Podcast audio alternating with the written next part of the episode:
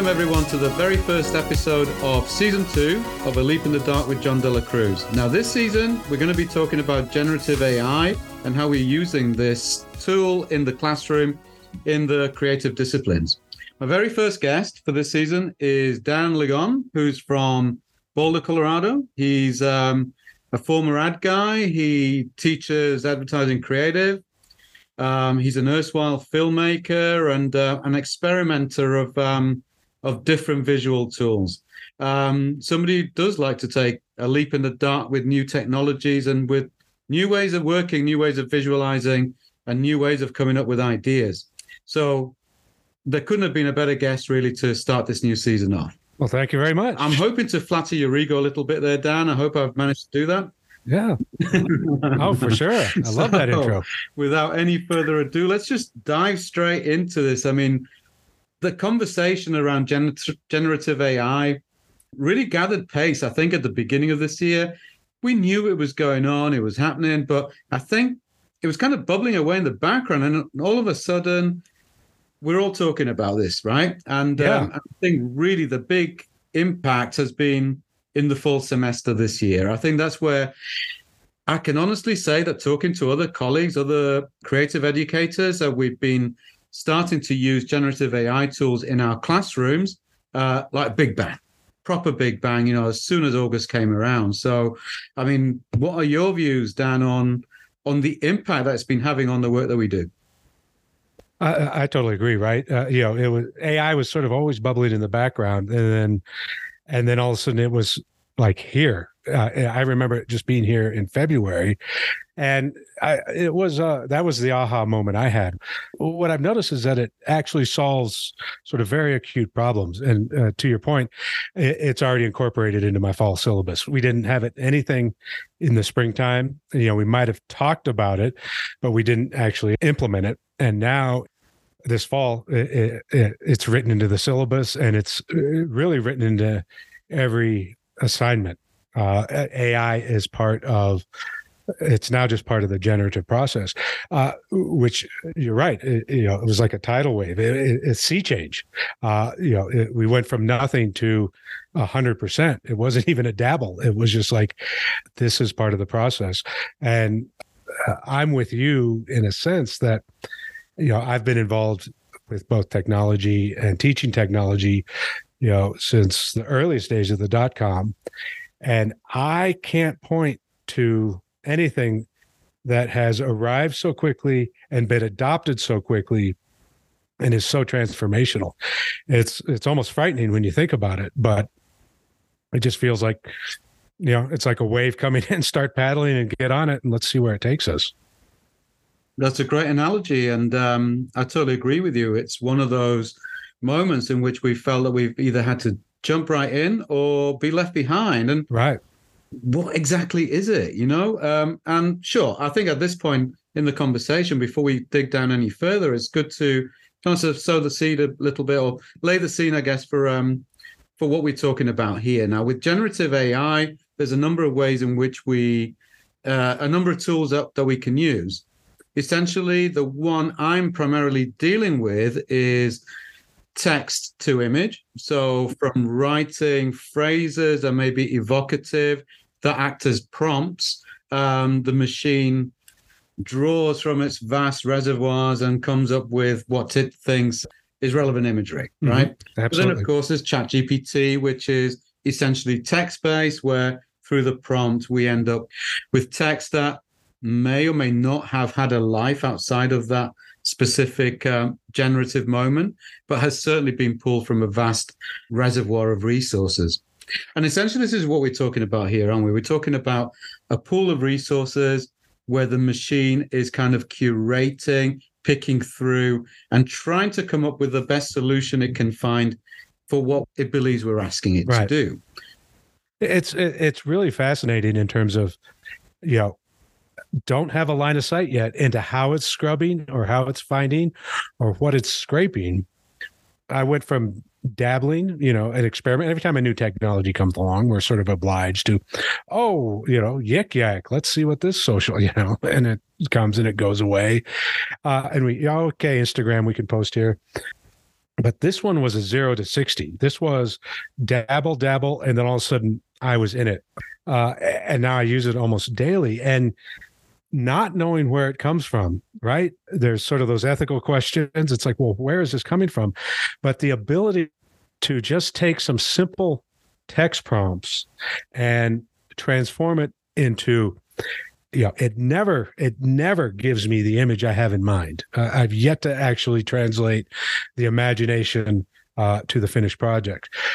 But it gives you sort of this approximation uh, and this surprise that you didn't expect. And the only way I can describe it, there's a UX term you might have come across it years ago. You know, there's sort of the two philosophies of user experience design are don't make me think, right? Put everything on the page. I don't want to think about anything. And this other one that a PhD told me about, I thought was great, was, was called uh, satisficing, which is a merging of satisfy and sacrifice. And probably Snapchat interface is one of the best examples. You open up that interface, you have no idea what to do. There's just buttons. Well, well, you start pressing buttons until something happens that you're satisfied satisfied with. And that's sort of this, all right, you'll sacrifice the initial experience to be satisfied. And satisficing is the only way I can describe UI right now in that it never gives me what I want, but it gives me something cool enough that I can use. And I think for me, the adoption became just uh, the speed of being able to generate usable images was what sold it for me. We put together presentations all the time. We put together uh, mock advertisements. We put together PowerPoints. And uh, you start to do this. All right, well, I've got an hour here. If I use an hour, I can probably generate, I can make a mock up in Photoshop. That'll take me about 30 minutes. If I cut out this guy and pull in that product shot and move that car over, all the stuff we've been done for years in Photoshop. Well, you put in a text prompt and what would have taken 20 minutes 30 minutes now you can see a result in you know 60 seconds or less. It was just mind blowing i'm like all right that's not what i had in mind but that will work and it looks better than you know the you know photoshop was amazing when it first came out. Wow look at that. I could make it look like the guy has a soda pop in his hand. And now uh, you know that almost looks primitive compared to ai it's it's just amazing. And so yeah i mean that whole idea of you know, like so the being able to come up with an image very quickly also leads me to ask like so that question of, you know, why would we use this? You know, would we use it to uh, to complete a project or would we use it at the very beginning? I mean, personally, I'm of the school of thought that believes that, you know, ideation is helped along by generative AI, mm-hmm. final production. I'm not 100% convinced just yet. I mean, what are your thoughts, Dan?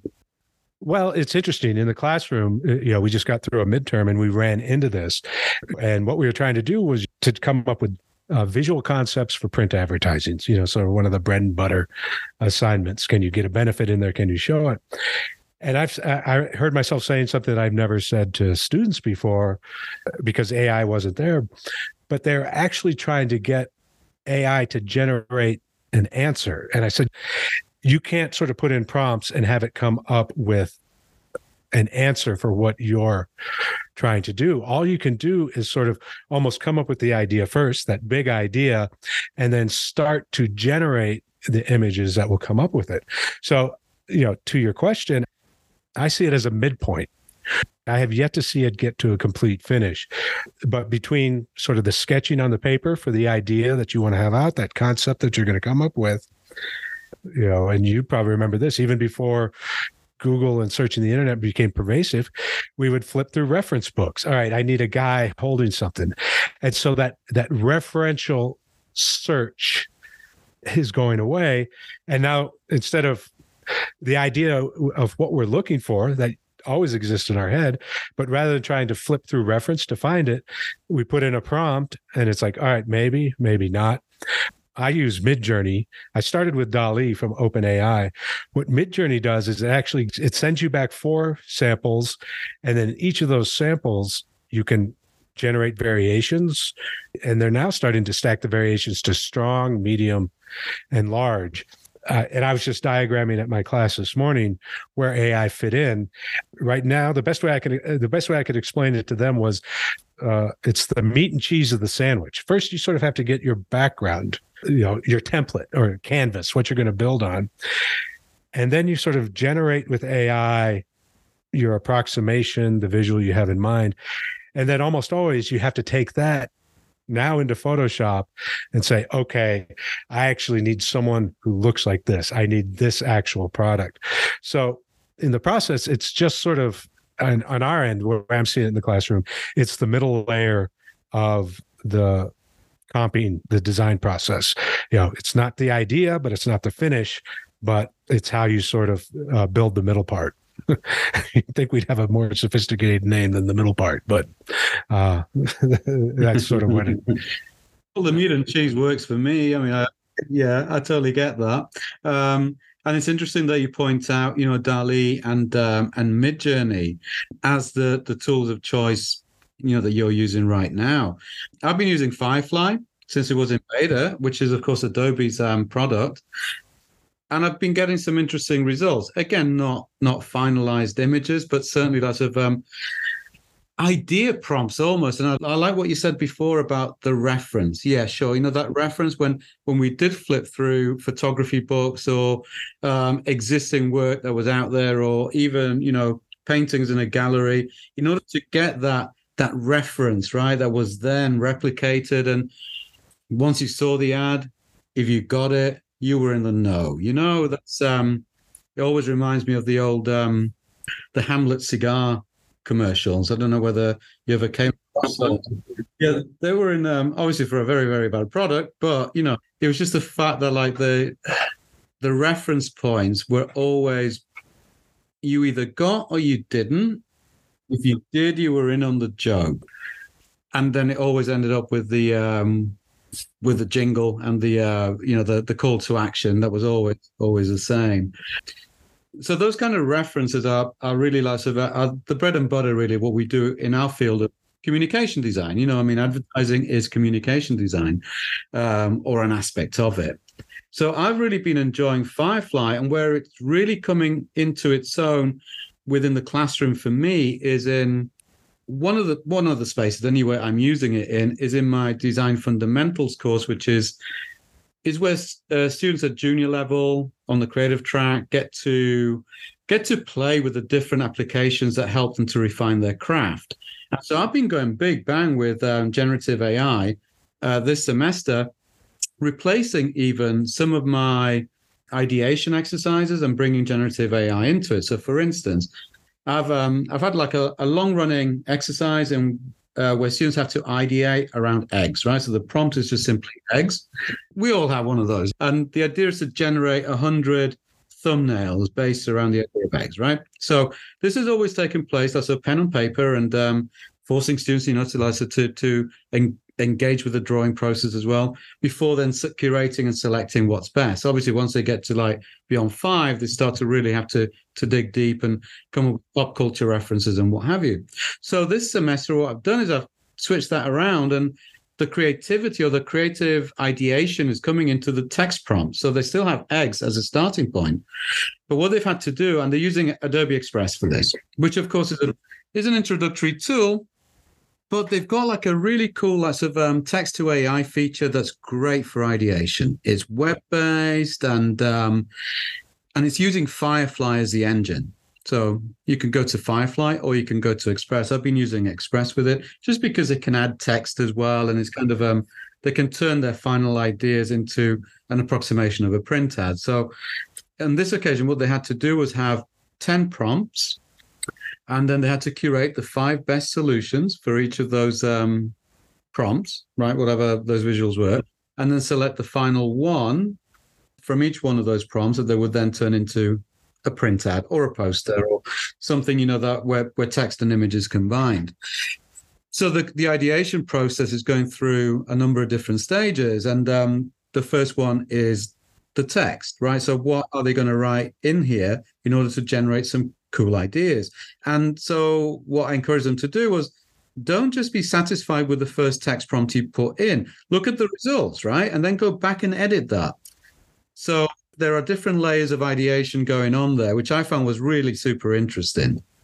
Well, and I think uh, I've experienced the exact same thing that it's one of the most iterative processes I've ever been involved with because you never get I mean you're in you're you're you're putting these prompts in, you're tweaking, you're switching them, you're trying different things and you know I I think there, there, there, was a Latin American writer. His name's escaping me now, but one of his short stories was about a library of everything, and everyone's going through the library trying to find the catalog of all the books in the library because they knew that book had to exist. And that's what this feels like. It, it feels like the next thing that's going to come out with AI is almost a book of best practices prompts that we can go on because we're sort of iterating all these things. And uh, in my personal experiences, yeah, it handles natural language. That's the goal. AI. It's like we talk to it naturally and it's supposed to come in. But my experience is, is that there are very sort of computer restrictive things, especially like in the Booleans, like and and or, don't result in how we use them, like when I'm talking to you right now, but they become in those very specific coding terms like an or in computer code has a very specific meaning just as and you know there's that old joke uh, if you go to the store buy some eggs and if they have milk buy six right? And the guy comes home with like six jugs of milk because of the condition of the first. It's and trying to navigate around those very sort of computer delineated language in this sort of natural language goes back and forth. But the iteration it, you know in fact in some of my students i've had to warn them that it's becoming the new time suck. It's becoming the new busy work rather than the productive work because they're just sort of iterating trying to get different things. And it's like you're chasing sort of perfection in an output uh, from this machine. And at some point you have to say no this is where we stop and we have to actually start building what we imagine in our head ourselves. Yeah. It's really it's really i've never been in this situation. So we're sort of learning as we go. It's it's it's, it's kind of wild. It totally is. And um and I guess it's curation that's going on mm-hmm. in order to be able to to decide on on where it is that you you want to take this initial prompt, right? So, what I found interesting with that particular project was actually comparing their thumbnailing right. to their text prompt generation, and interesting. It was poles apart. I mean, when they're thumbnailing, sure they're going off uh, on lateral tangents, um, but it's kind of expected, right? You're Right. With the generative prompting, it's going into totally like sort of uncharted territory. You know, it's um and you get and you do begin to get a lot of repetition. Now that may be because uh, Firefly is only fishing in a little pond, whereas think about Midjourney, it's got the entire uh, world of resources in front of it. But then that does raise that ethical question. You know, is um, well, everything that is being created through these prompts has, in a way, been created before. Exactly. Right. There's no novelty. There's nothing new. No. And it is something you wrestle with, right? You know, if I give you my rationale, my rationale is that, well, we're in an academic environment, so fair use is fair game. And we can do that. But I do get a twinge of guilt when I see how great the results are. Like, I needed an image, and I said, I want a uh, a futuristic cafe and bar in the style of Blade Runner and Syd Mead. You know, Syd Mead from the 60s who would do all the amazing corporate art. And you got this back, and it's like, all right, this could be a Syd Mead original artwork. And I'm like, wow, this is great. And on one hand, I was delighted because my prompt generated something that was royalty free, technically, that had no copyright. But then it kind of did because it recognized Syd Mead. And I don't know how all of us sort of who came up in Silicon Valley, we sort of made it an artwork to try to can we rip a DVD, right? Can we get around copy protection? There's content we want to use in our creative process. And, you know, the, the, rebels in us are always like, hey, you know, content is king. We need to be able to creatively create the images. So if we want, you know, a clip from that movie, we're going to get it because we need to use it. However, this is something totally new. And I, I heard someone in the from Omnicom. I was talking to someone uh, from Omnicom. Uh, signatory agencies like that are in a real dilemma. Well, on one hand, everyone agrees for like building presentations, for building comps, for building representatives of what you want a final ad to look like. They absolutely love it because it's power, all the things we've talked about.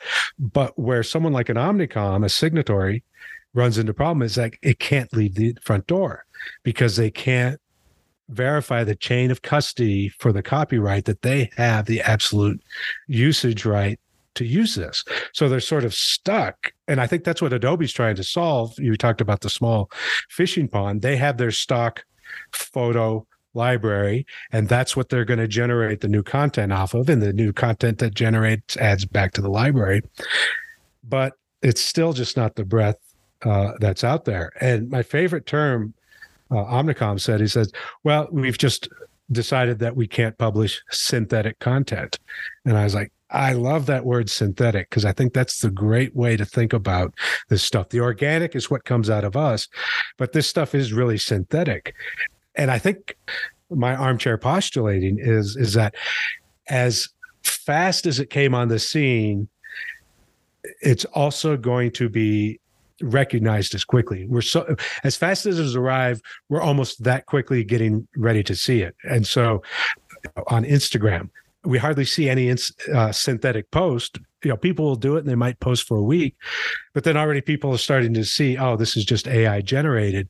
And so the novelty and the magic and the awareness that arrives so quickly almost evaporates as quickly uh, because people are getting recognized to it. So, yeah, there is that tinge of guilt. I have no clue how that's going to impact it, where you know this happens all the time uh, with technological innovations. The uh, the tech is way ahead of the culture and the laws and the usage. And you know all right well we'll see where it takes us while we're in the in between time i guess. Totally. And i wonder whether we can like locate it within the um i guess the art historical approach to appropriation say within postmodernism right? Right. Is that overthinking do you think? Or is that something that does relate because i mean postmodern art appropriate. Right. I mean, we're sort of in Banksy land, yeah. right? If we can appropriate it and if it's art, who's to say uh, that we can't use it? Yeah, I, I totally agree. We're in this, you know, it's not real. But if you've created something that belongs to the culture, mm-hmm. does that mean that you control every aspect of your creation or does it cross over into the public domain because you've put it out there and it be, it becomes it's part of the culture so it you know, you shared it with us, so can't we play with it? And it does raise that question. You know, I, I, I think you're right. I like that uh, appropriation has always been sort of the dark. He's like, no, pure artists don't do that. And I'm like, really? Why not? You know, collages and yeah, it, it, you're right. I, I, it, it could be uh, it could be an inflection point in sort of artistry and ownership and copyright. Who knows? For sure. I mean, almost could we almost say, right, as we lots of nearing the end of this conversation, that Firefly or Midjourney is the digital equivalent of Marcel Duchamp. Yeah. Right. Yeah. Uh, let's put a urinal in there and let's see what happens, right? right? You know, what is art? What is content? What is creative? Who owns it? Uh, the whole dada of like, you know, it's not about the application of the brush to the canvas. It's about your interpretation of art and what you call it. Yeah, I, I agree. It, it, you know, only thing I can agree, you know, only thing we I can say is that we're in the middle of it, and it's hard to know where it's going to go. Uh, last time I came close to this, and I'm referencing a creative director, was right before the dot com bust and everybody had money for those wacky TV spots and everything. And my creative director, he looked at me and he says, This reminds me of the 60s when LSD was legal. There was a brief little moment, and he said, You just had to get in and play because something's going to catch up and do something with this. So yeah, it's it's a wild time, but I'm loving it, man. I I play with it every day. Mm-hmm. I mean, I'm using it myself, and I'm I'm loving seeing how students' creativity and um, it's kind of like it's being explored at different levels now, and we're all in it together, and that's kind of awesome. But you're right. I mean, in terms of production, I don't think we're there quite yet. But moving forward, I mean, do we still see an application for it? Is this something where it will become so sophisticated that that ad agencies, for example, will be able to to use Firefly to come up with their their final print ads and even personalize them to a point. I know that some agencies are starting to do work similar to this. You know, right?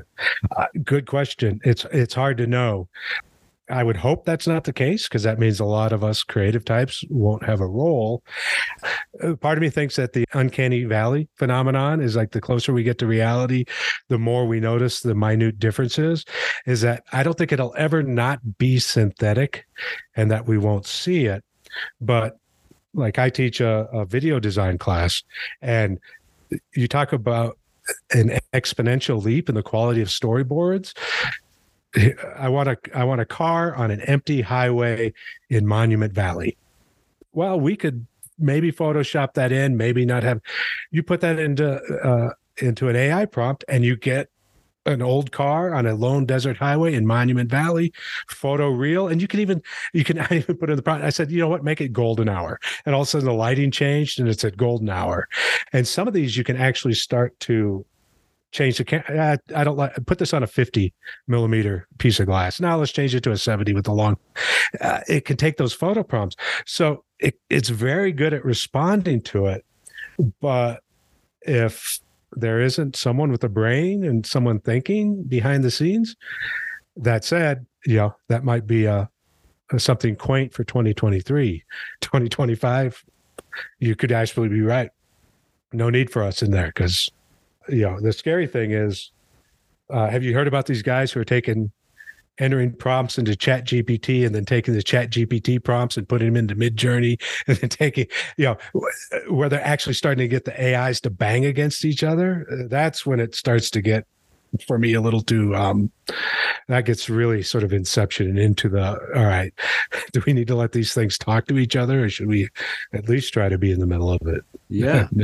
Yeah couldn't tell you yeah, and I think that you know, I always plan to like to finish our conversation off with a vision for the future, and I think it's kind of it feels almost dystopian when you when you're talking about robots as of um, on this continuous creative cycle, inventing, reinventing, and um, right.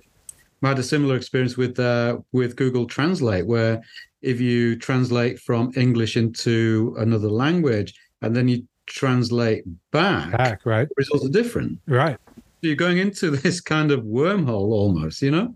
And we're starting to see a little bit of that is that how polluted will generative AI start to get by generated AI images? Right now, it's pretty pure because they're just scraping this content that's been created by us.